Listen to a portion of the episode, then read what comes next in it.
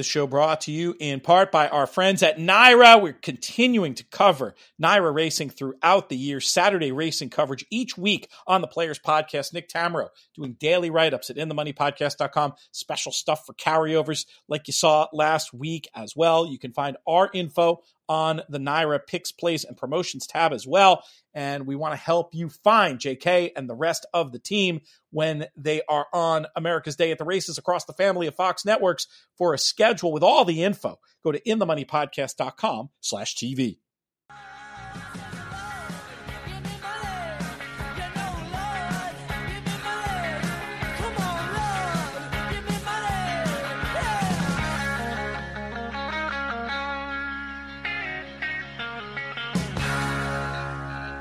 And welcome to a special edition of the In the Money Players podcast. This is a bit of an extension of our annual Degenerates Gift Giving Guide show because I knew I wanted to talk about this book so much that it would really be its own show as opposed to a piece of the other show. So luckily, I convinced Jennifer Kelly, the author of Foxes of Belair, to stick around with me and uh, chat about her book for a little bit and also give listeners the opportunity to get a personalized signed copy and or uh, potentially a gift set associated with the book. So now we welcome back after a very short absence to the In the Money Airwaves, Jennifer Kelly. Jennifer, what's going on?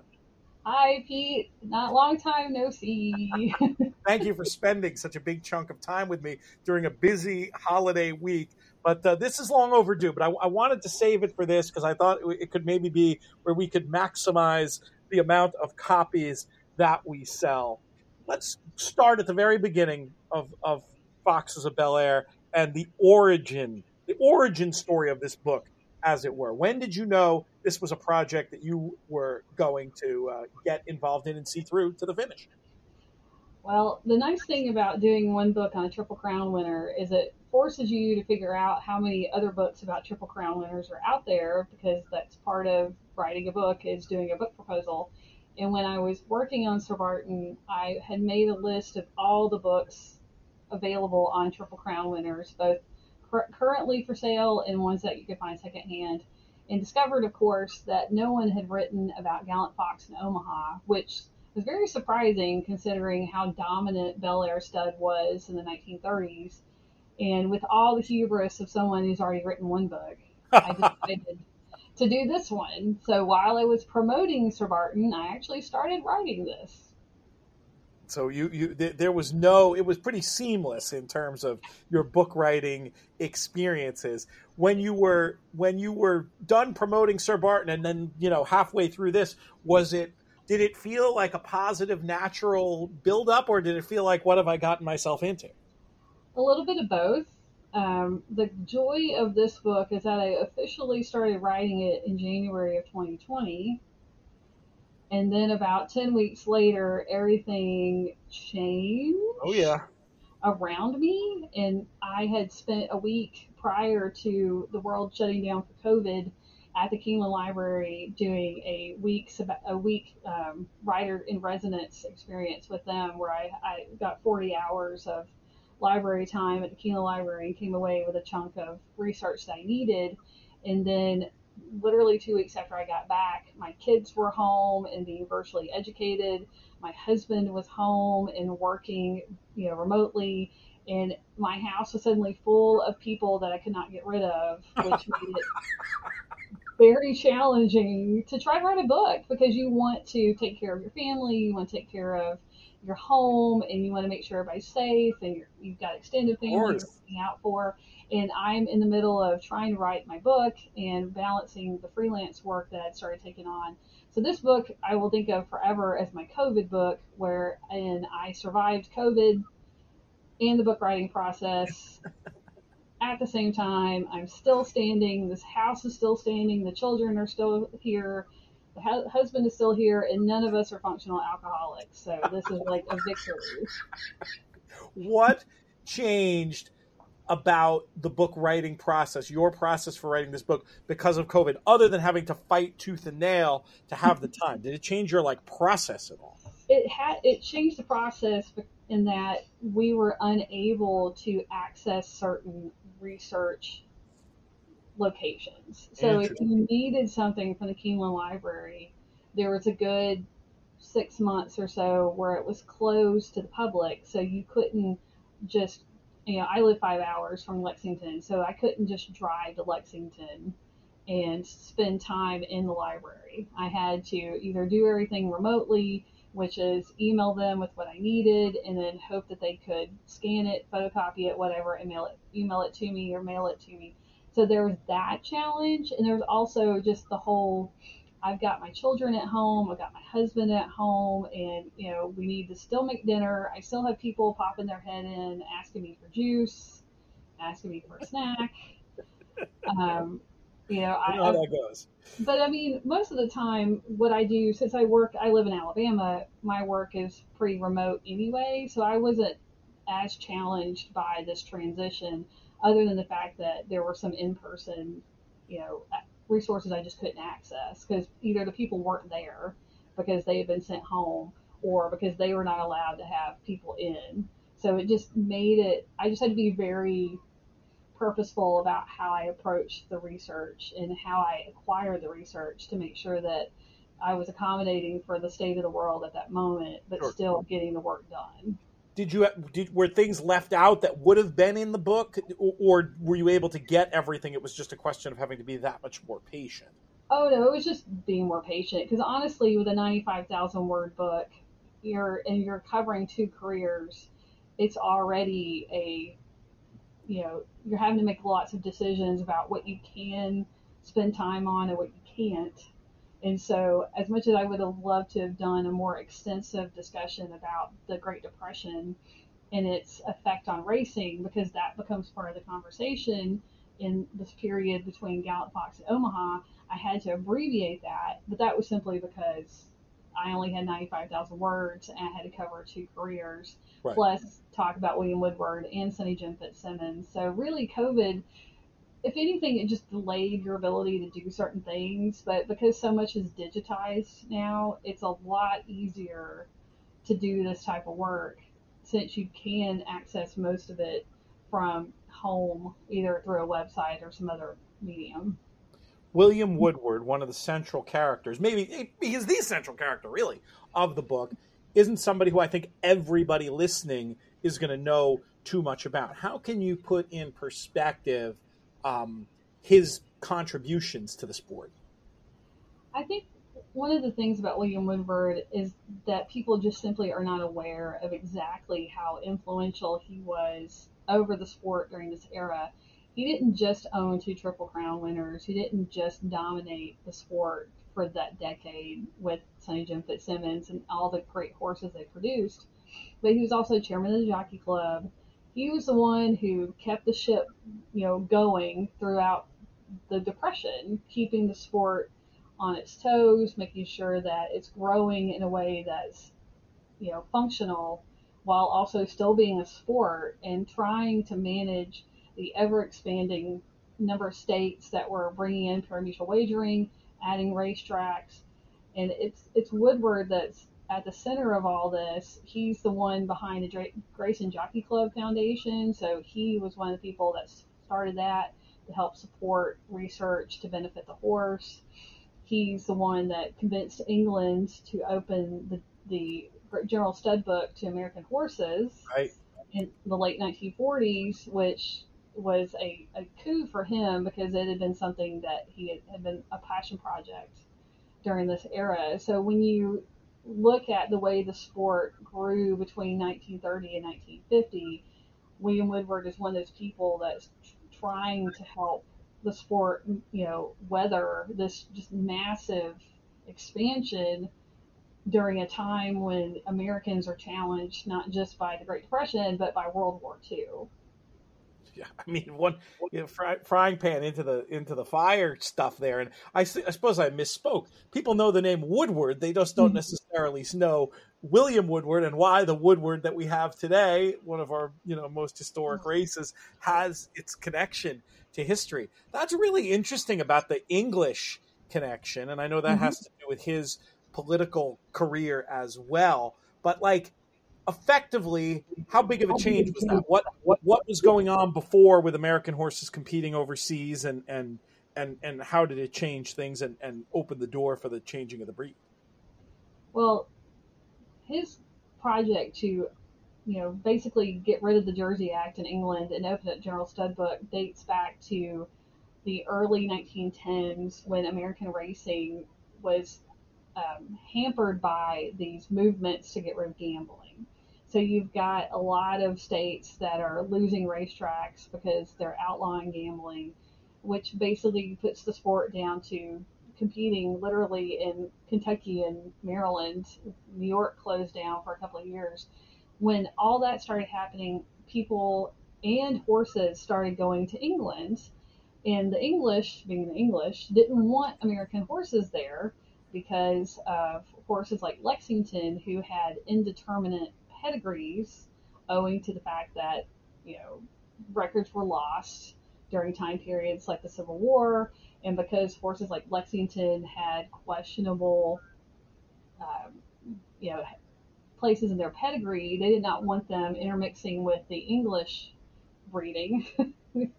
so they would they had a law. It's not a law so much as a policy that said horses with this certain criteria in their pedigree, like this many generations back, are not allowed to be in the general stud book. And this was in place for about 35 years. And finally, in the late 40s, they repealed it, partly because of Woodward's advocacy for American horses, because he had been racing in England for you know two decades at that point, but also because the English were finding themselves bereft of quality blood stock, and they really needed an infusion after the war of new blood.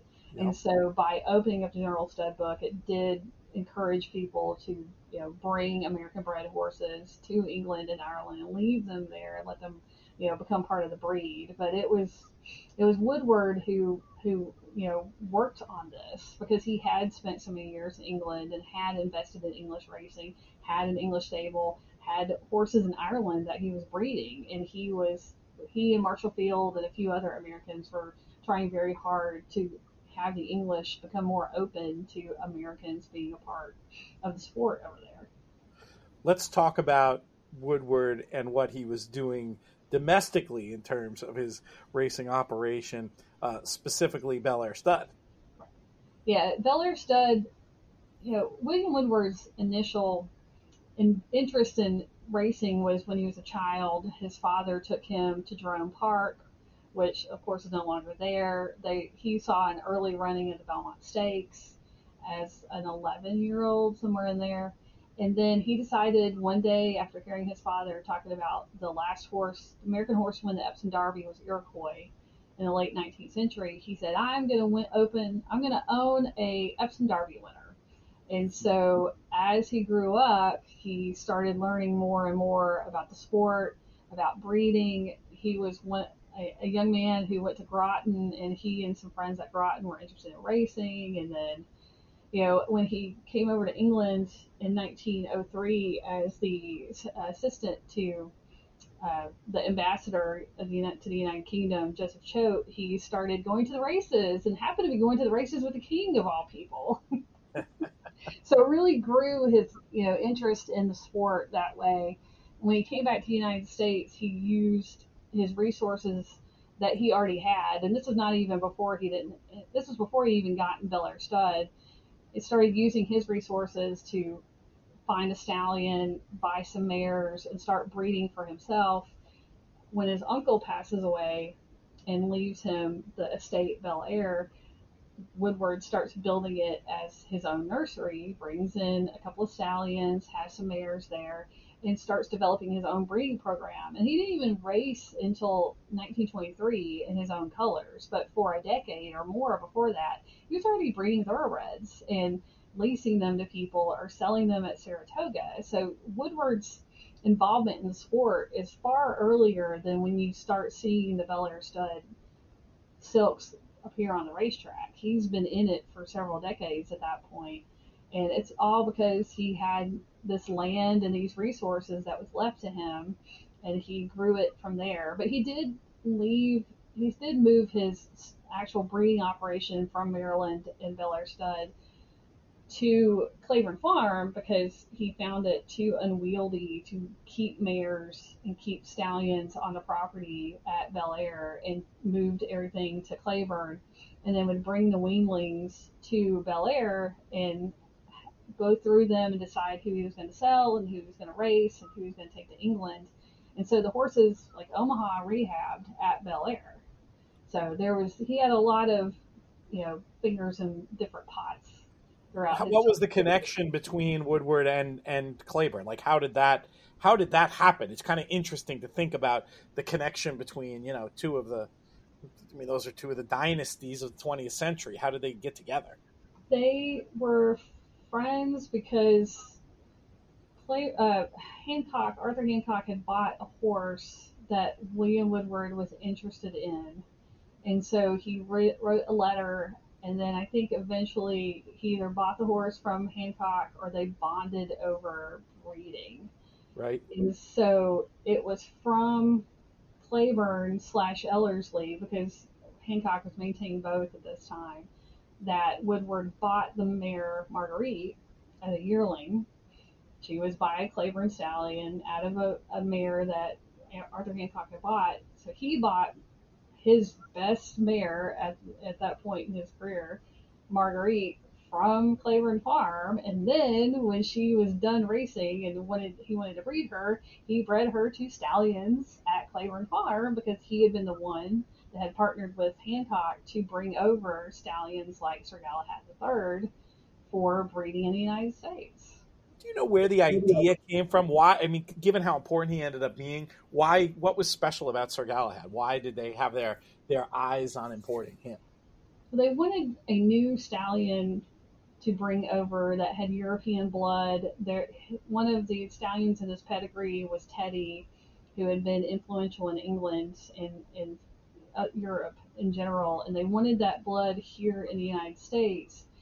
And ironically, for 125,000, uh, Sir Galahad III was actually in the price range for them, and they went to his owner, who was an American that happened to have a, a farm in France and raced primarily in Europe, and bought the bought the stallion from him. But it was had to be a partnership because Hancock did not have the money to to afford 125,000 by himself. So he partnered with Woodward, with Marshall Field III, with Robert Fairbairn to bring Sir Galahad over and infuse Claiborne with an, a European blood, European blood stock, so that they had another gene set of genes to work with in the United States. And Sir Galahad was a very successful stallion for Claiborne, and then was the model for how they made other stallion purchases down the line.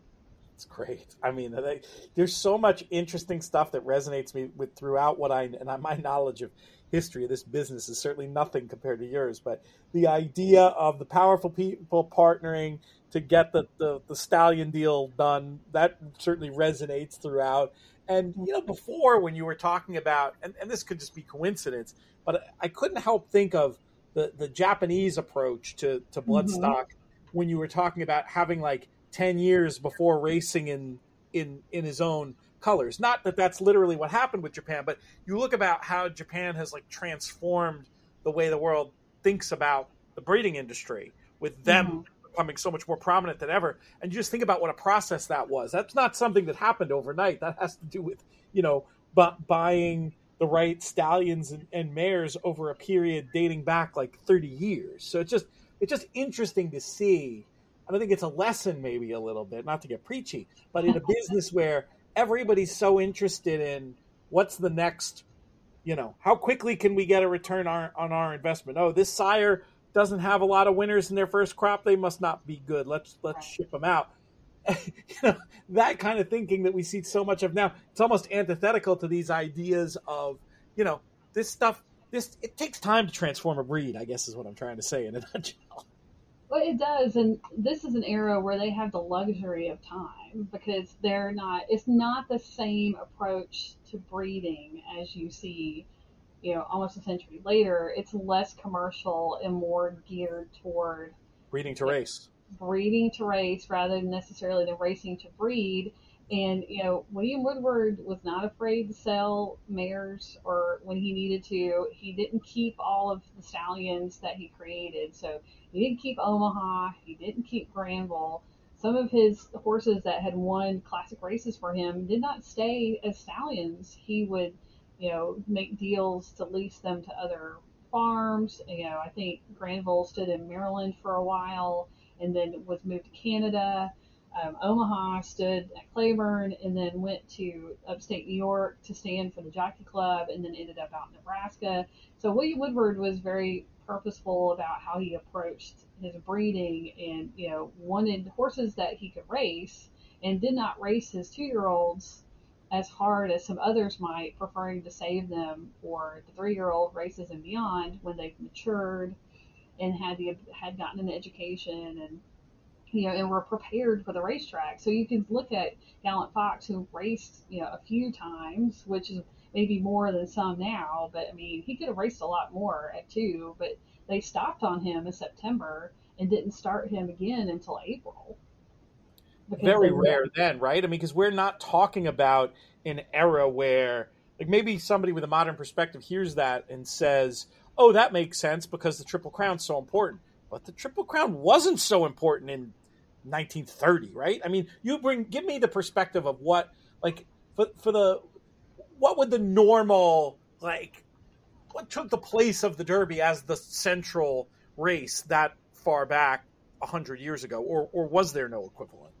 Well, the Derby was the Derby. It wasn't necessarily the massive tourist, you know, event that we we have known it as, and the Triple Crown didn't have that cachet necessarily that we are familiar with, but this is really the genesis of it. This is where all these races become more consequential. So you do have over from 1919 to 1930, the purses for these three stakes races specifically go up in value from you know 20 25,000 in 1919 to 75,000 by 1930. So over 10 years, because these stakes races are the ones that people start targeting because they are such high value purses, then they start standing head and shoulders above the other ones, even ones like the Withers or the Dwyer or the Latonia Derby, and ones that people had traditionally didn't necessarily follow the Triple Crown path, but wanted the spring stakes, and they wouldn't immediately have thought, oh, I'm going to go to Pimlico in in, Balt- in uh, New York or I'm going to start Derby and go here. Like, you know, everyone had different approaches, but as the purses go up and as the competition between the races heats up, you see more and more people trotting that path of what Sir Barton did, which is, you know, Derby. And then there was some uh, fuss about the scheduling for Preakness, which is the one that's moved the most often in terms of schedule. And then Belmont, and then by 1930, when Gallant Fox wins the Triple Crown, it has it is the Triple Crown. It's just not called that as often, but as early as 1923, those three races were referred to as the Triple Crown, but it didn't start coming into this the usage that we're familiar with today. At, uh, you know, as often until you get to 1930. And then by 1935, it's settled into this is the Triple Crown this is what we're referring to. This is a thing that people do. A thing largely because of these two horses, right? It, it was Sir Barton. I always say that Sir Barton planted the seed, and then Gallant Fox and Omaha ran with it. Right. So because of William Woodward, because he was targeting, you know, the classic races. I mean, if you look at uh, uh Gallant Fox's resume for 1930, it's the Dwyer and the Arlington Classic and the Travers and the Lawrence Realization and the Jockey Club Gold Cup. I mean, he didn't shy away. His first start of the year was the Wood Memorial. Right. And then, the, I mean, get he was not afraid to run, race that horse and race him in the biggest stakes. So to him, it was a natural progression that you would go to Derby and you would go to the Preakness and you would of course go to Belmont because he was primarily invested in New York racing. And even in the memoir that he wrote about Gallant Fox's career, he says this is called the Triple Crown. I mean, and that's like 1931, and he he of all people had already recognized that this was a thing. With the understanding that you already wrote an entire book about this, maybe a book plus, why is it though of all the races it could have been, why was it those three that had those the, the purses increased, and, and why did they end up the three that were that were the most important? Because there are a lot of egos involved in racing, and these people and as now the, these were the people who who wanted their races to be the go-to. Matt Winn, of course, is behind Derby and growing Derby, but the people in Baltimore behind the Maryland Jockey Club and Preakness wanted the Preakness to grow and have the stature that rivaled the Derby. And this was because of a man named William P. Riggs and other people in Maryland they were determined to keep up with Derby, and so they started having this arms race in terms of purse increases. So if Derby would increase it, the Preakness people would go behind it, and you know, and they compete for start dates and all this, and it's just it's wild to read it because it's so settled in place now. But in the 1920s, it was like the wild wild west of scheduling and how we're going to have these two races spaced and when they're going to race. It was just it was crazy. And then Belmont, of course, New York doesn't want to be left out and for them, the Belmont Stakes was, you know, the crown jewel of the springtime races because all the other races that I've talked about, the Lawrence Realization, the Jockey Club Gold Cup,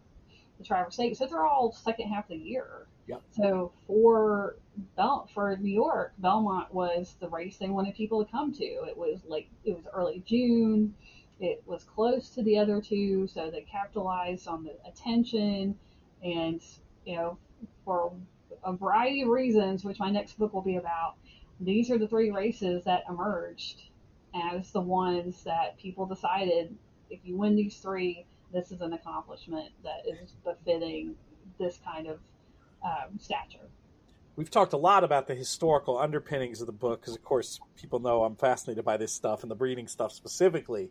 But make no mistake, this book is not a uh, this book is not a recitation of, of, of, facts by any means. There's a lot of like thrilling racing sequences in here. And that leads me to my next question, which is one that I hinted at on the gift giving guide when we talked about your writing style, which, you know, I'm a big fan of, where I just I like the way that you walk the line between writing history and imbuing narrative without crossing that line where it makes it, you know, it's there's a line between what what you do, which I would call narrative nonfiction, and then obviously some places and even some well-known narrative nonfiction writers, for me, do cross over the line into where it's yes, it's narrative nonfiction, but you're also getting into a little bit of historical fiction category mm-hmm. where you know famous and wonderful writers will put thoughts in people's heads that I just don't think, no matter how many backup sources you can have, you can quite get to that level of detail. I wanted to ask you about how how your style evolved and you know what what you're comfortable with in terms of creating a dramatic scene and, and where you think the line is where, where it's going too far and you'd rather just rely on what's in the historical record. I will not put something in a book that I don't have substantiation for. So I know how the Ascot Gold, because the book opens, the prologue is the Ascot Gold Cup, the 1936 Ascot Gold Cup between Quashed in Omaha, and that is my imagining of how that race went. You know, putting myself in their shoes, but that is informed by countless articles about that day, newsreels, and other source material that backs up what that day was like. And being a racing fan and having been a racing fan since I was 10, you know, I, have been to the racetrack, I've been to the Derby, I've been to the Preakness. I have seen my share of races and lived with other people's recounting of how races went. And it, I want to, I want to be in the moment. So I do the best I can to not just put myself in the moment, but put the people reading what I'm, I'm doing in the moment too. So I want you to feel like you know what the day looks like. Was it sunny? what was the, the condition of the racetrack, you know, what was the feeling around the racetrack, you know, how Ascot, 150,000 people shoehorned into Ascot. I mean, if you've been to Derby, you can imagine that scene. you know, you've seen horses act up in the in the post parade. If you've been to a racetrack or watched it on TV, you're familiar with all these scenes. And all I'm doing is pulling in details from source material to color it all so that when you leave that scene, you feel like you understand what that day was and not and make anything up. it's Just- great. Yeah, I, I I- love it. I think this book is so well written. I think your style in general. I mean, it it's history that reads like a novel in many ways. You know, and, and I mean that in, in the entirely complimentary sense of of what I'm saying. But I just want people to understand like what level of fun they're going to have reading Right. Stuff. You don't have to be the level of history geek that you and I are to Yeah. to enjoy the stories and the and the way this book unfolds. All, all you have to do is be a racing fan, I would say. I genuinely appreciate that because that is exactly what I'm going for is to imbue the passion that I feel for the sport. And that I think brings people to the sport in, in the first place. Like you have a passion for the competition and for the animals at the center of it. There's something, you know, very statuesque and just amazing about what they, how they put everything out there pretty much every time they run. And you can't help but be thrilled by that, whether you're watching a claiming race at Saratoga on like a Wednesday, or you're at the Kentucky Derby and your 20, 20 horses or the cavalry charge is going by you. I mean, you can't, you see that and you feel that, and then I want the writing that I do to reflect that because that's what the sport has given me. So if I can give that back to people who love the sport as much as I do, I will do my best.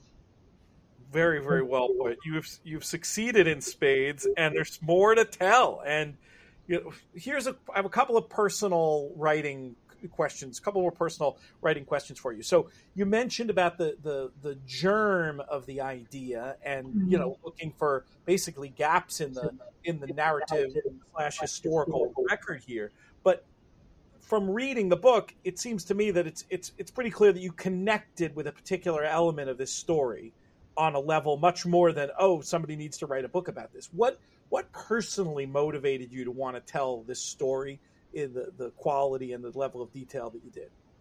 I I love these horses. I love the Triple Crown. It's what I cut my teeth on. Growing up in Alabama, there was a racetrack. It didn't last very long.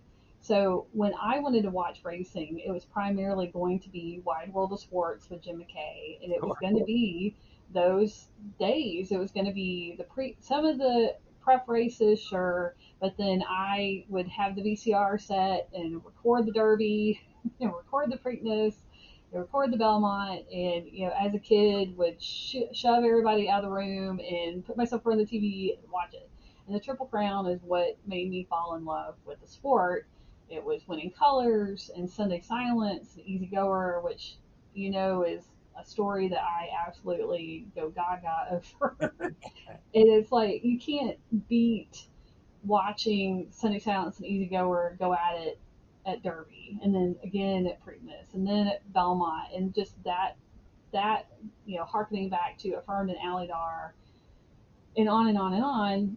To me, that's the best that racing is can be is those days. So why not write about those days? Because when you get someone into the sport, you're gonna start them with the big day because that's what they're gonna see on TV. And then once I we pulled them in with something like that, the you know, the beauty of Derby Day and the the fun of Preakness Day, and then the potential behind Belmont Day. Once we've drawn them in with these stories, and then hopefully they're in it for life. So start with the big ones, the names that people know, like Secretariat, and then you know once you got them, let's hook them with some other stories too. I love it. Who would you describe as influences in terms of your of your writing style? Where did you sort of learn to do what you do? Oh gosh, that's such a good question. I think you're the first person that's ever asked me that. I'm Um, surprised. I know. I I grew up in Alabama. I read a lot as a kid. I, I mean, a lot. And I remember just inhaling the Black Stallion series. And so, of course, Walter Farley is probably the first real storyteller about racing that I knew. And then I have a literature background, so I have read a lot of literature for both my master's and my bachelor's. And then I have a technical communication background. So one of the nice things about that type of writing, workplace writing, is you're forced to write in a way that you don't necessarily do as an academic.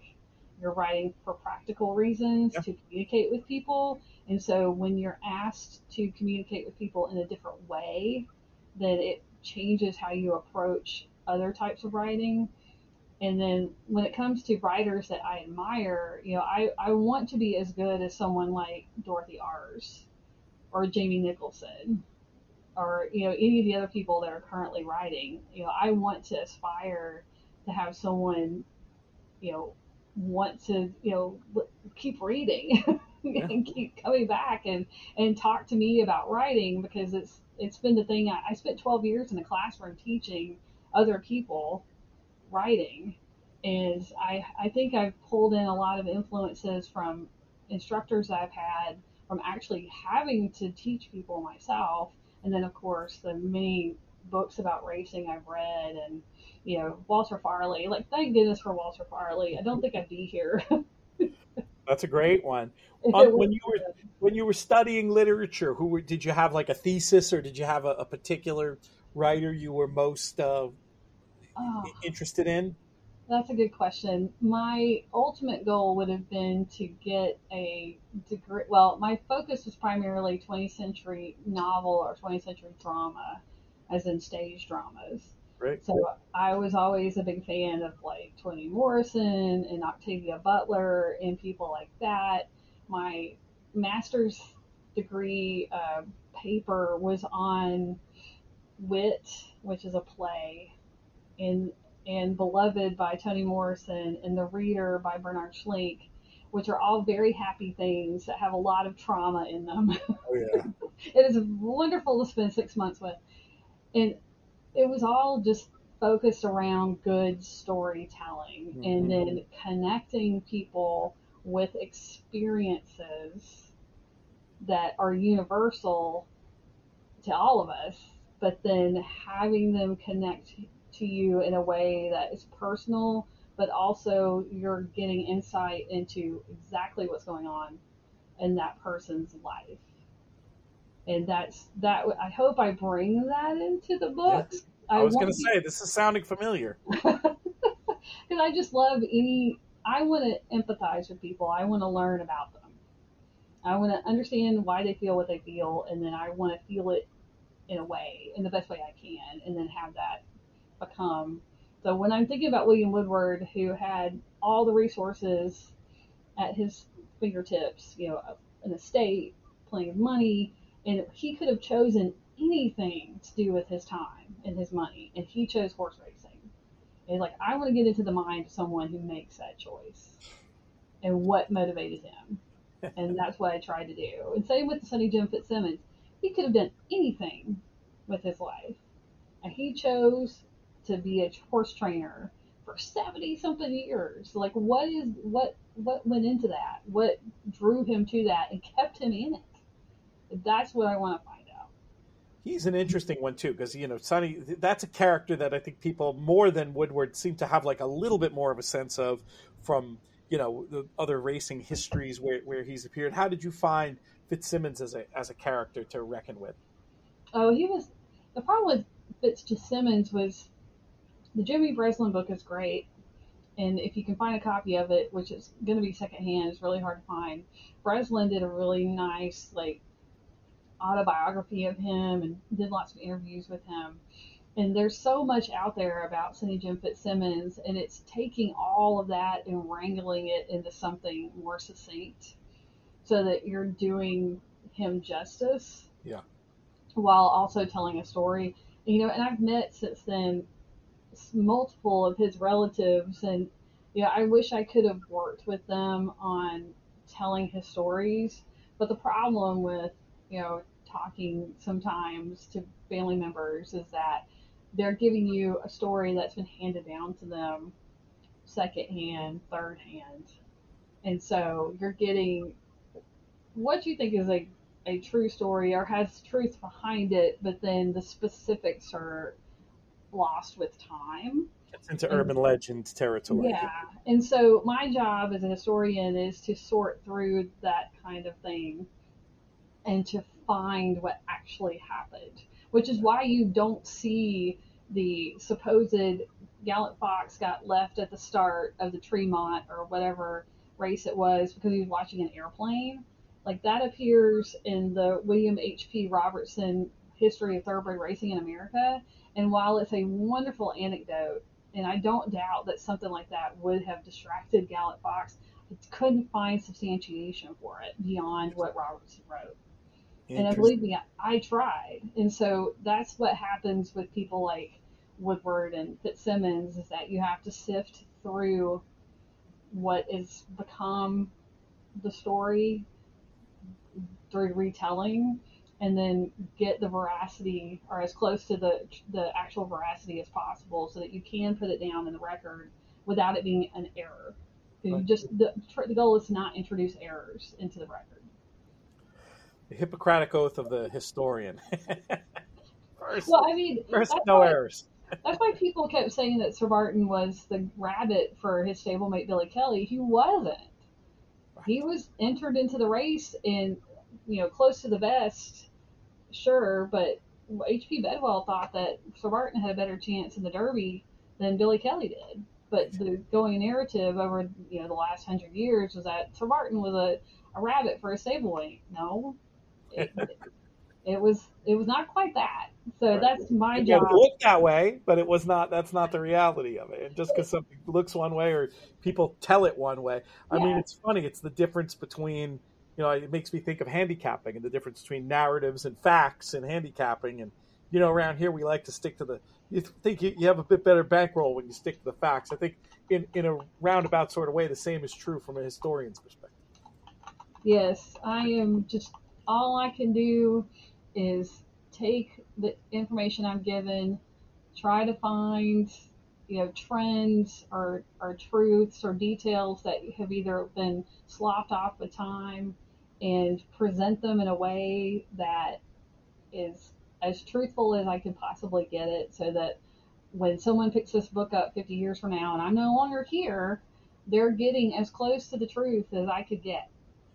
You're good for at least another 50, first of all. But second of all, um, I get it, and I, I, think it's a great it's a great perspective, and I think it. I, I love how seriously you take it, and I, I wish uh, people who who did journalism and, and, wrote history and other endeavors held themselves to as, as highest standards as you do in terms of being accepting that there is such a thing as truth, objective truth, and, and doing your best to point that out in a, in a world that is far too subjective for my liking. I, I, I really appreciate your your approach to literature. Well, we only have a couple of minutes left, Jennifer, and we haven't gotten to the real reason you're here, and that's to tell people how they can buy the book. And not only that, but uh, I really liked it. I know they're not quite ready yet, but I like what you were telling me off air about these gift packages that I also think could be fantastic for our listeners. Shall we start with the, the, the signed books that we talked about on the other show? Sure. Uh, this my signed copies are handled by a wonderful bookseller named Lady Smith. Her store is called The Snail on the Wall, and I know you're going to link to it in the show notes. She handles if you place an order with her, she will, you can leave a note in there about how you want the book signed, and she will be the one that handles the money part and the shipping part, and I will handle the signing part. And um, she's wonderful. She's local to me, and I do everything I can to support local businesses, whether I'm here in my hometown or in Lexington or Saratoga or wherever I am. And then if you want to just order a copy of the book, you can go through the Press website too.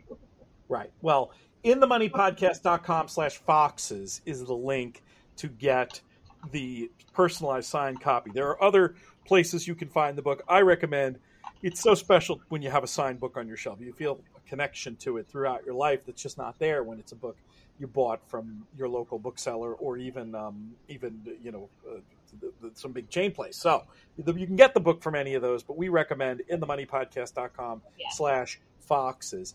Tell us about the gift sets. I don't think they're quite available now, but uh, give us the scoop. they're coming after Thanksgiving. I hope to have all the info available for everyone. So this year, because I love the idea of doing a gift set, and I think if someone offered something like this to me, I would definitely take them up on it. I'm doing three in three, three uh, gift boxes at the premier level, and then three gift boxes at the special level. Each will have a signed copy of the book and then some other really cool Belair specific items. So if you have someone in your family that loves Gallant Fox or in Omaha or is from Maryland and wants to support Maryland racing, these are items that you will not find everywhere. And I have collated them into these two gift boxes, special for the holidays. I'll have three of one and three of the other. And as soon as I get all my ducks in a row, you'll be hearing about it on social media, along with links to order. And then if you miss if you miss out on the gift boxes, but you still want to get uh, copies of the books, I'll have some other incentives for the holidays. Great. We'll and, and that's we'll spread that info around. But basically, if they follow you on, if they're Twitter people, yeah, um, at the Sir Barton, right.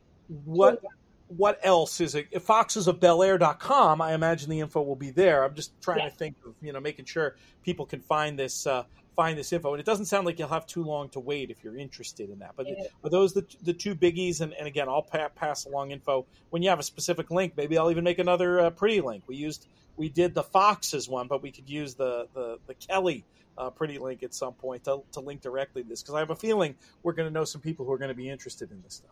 I hope so. I've had a lot of fun collecting all these items and, and hopefully creating something that's really pretty and will make a lovely gift under your tree this year. If you're a racing fan or a Gallant Fox and Omaha fan, these should be lots of fun opportunities for gift giving this holiday season. I really wanted to make the end of 2023 and the end of the year of the Foxes a special one. So I'm working on getting these done so that everyone can take advantage of it.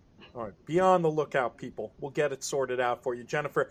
Can't wait to have you back on soon. Don't know if we have another trivia show in the uh, in the offing potentially. We we do need a re- we do need a, a rubber match between uh, the teams. Uh, you you and Emily and, and Jessica and, and Nick have each won one, so we might have to set that up at some point. But in any case, always a pleasure seeing you at, at racetracks around yeah. the world. Oh, one other question for you: Have yes. you been to Ascot yourself yet?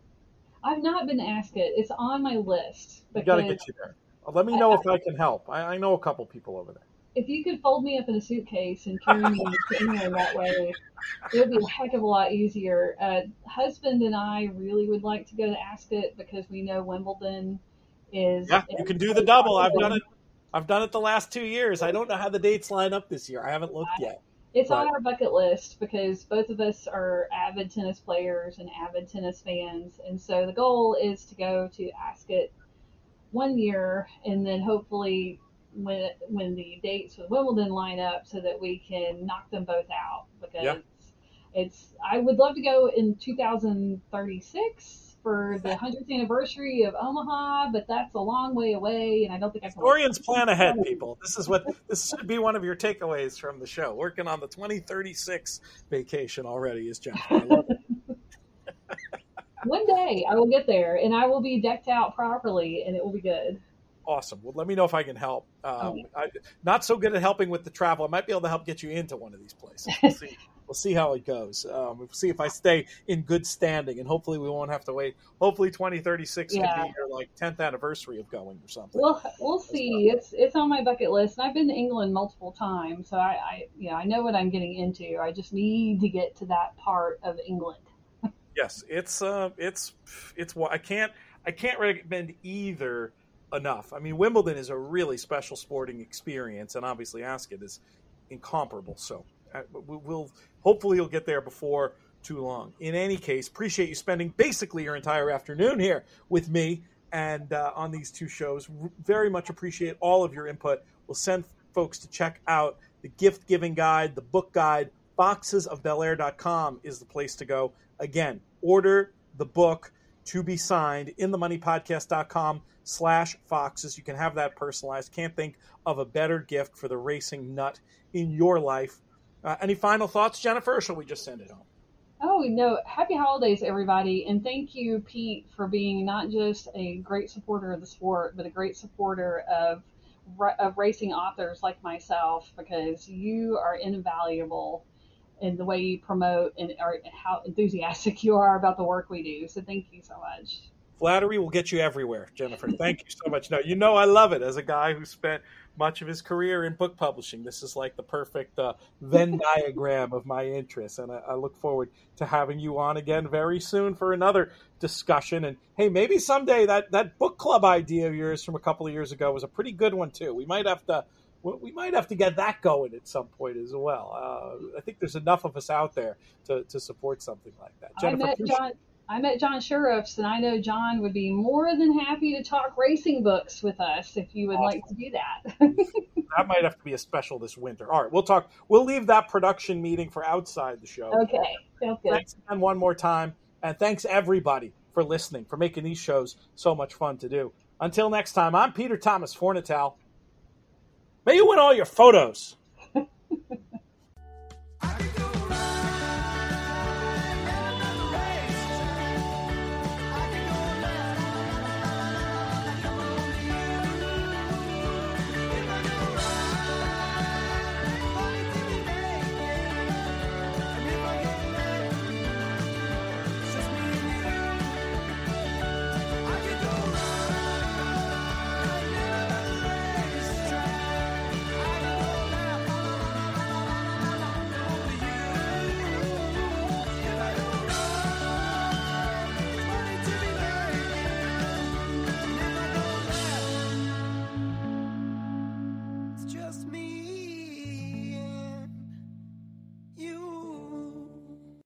To remind folks about the RTIP conference coming up December 4th through 6th out in Tucson, Arizona.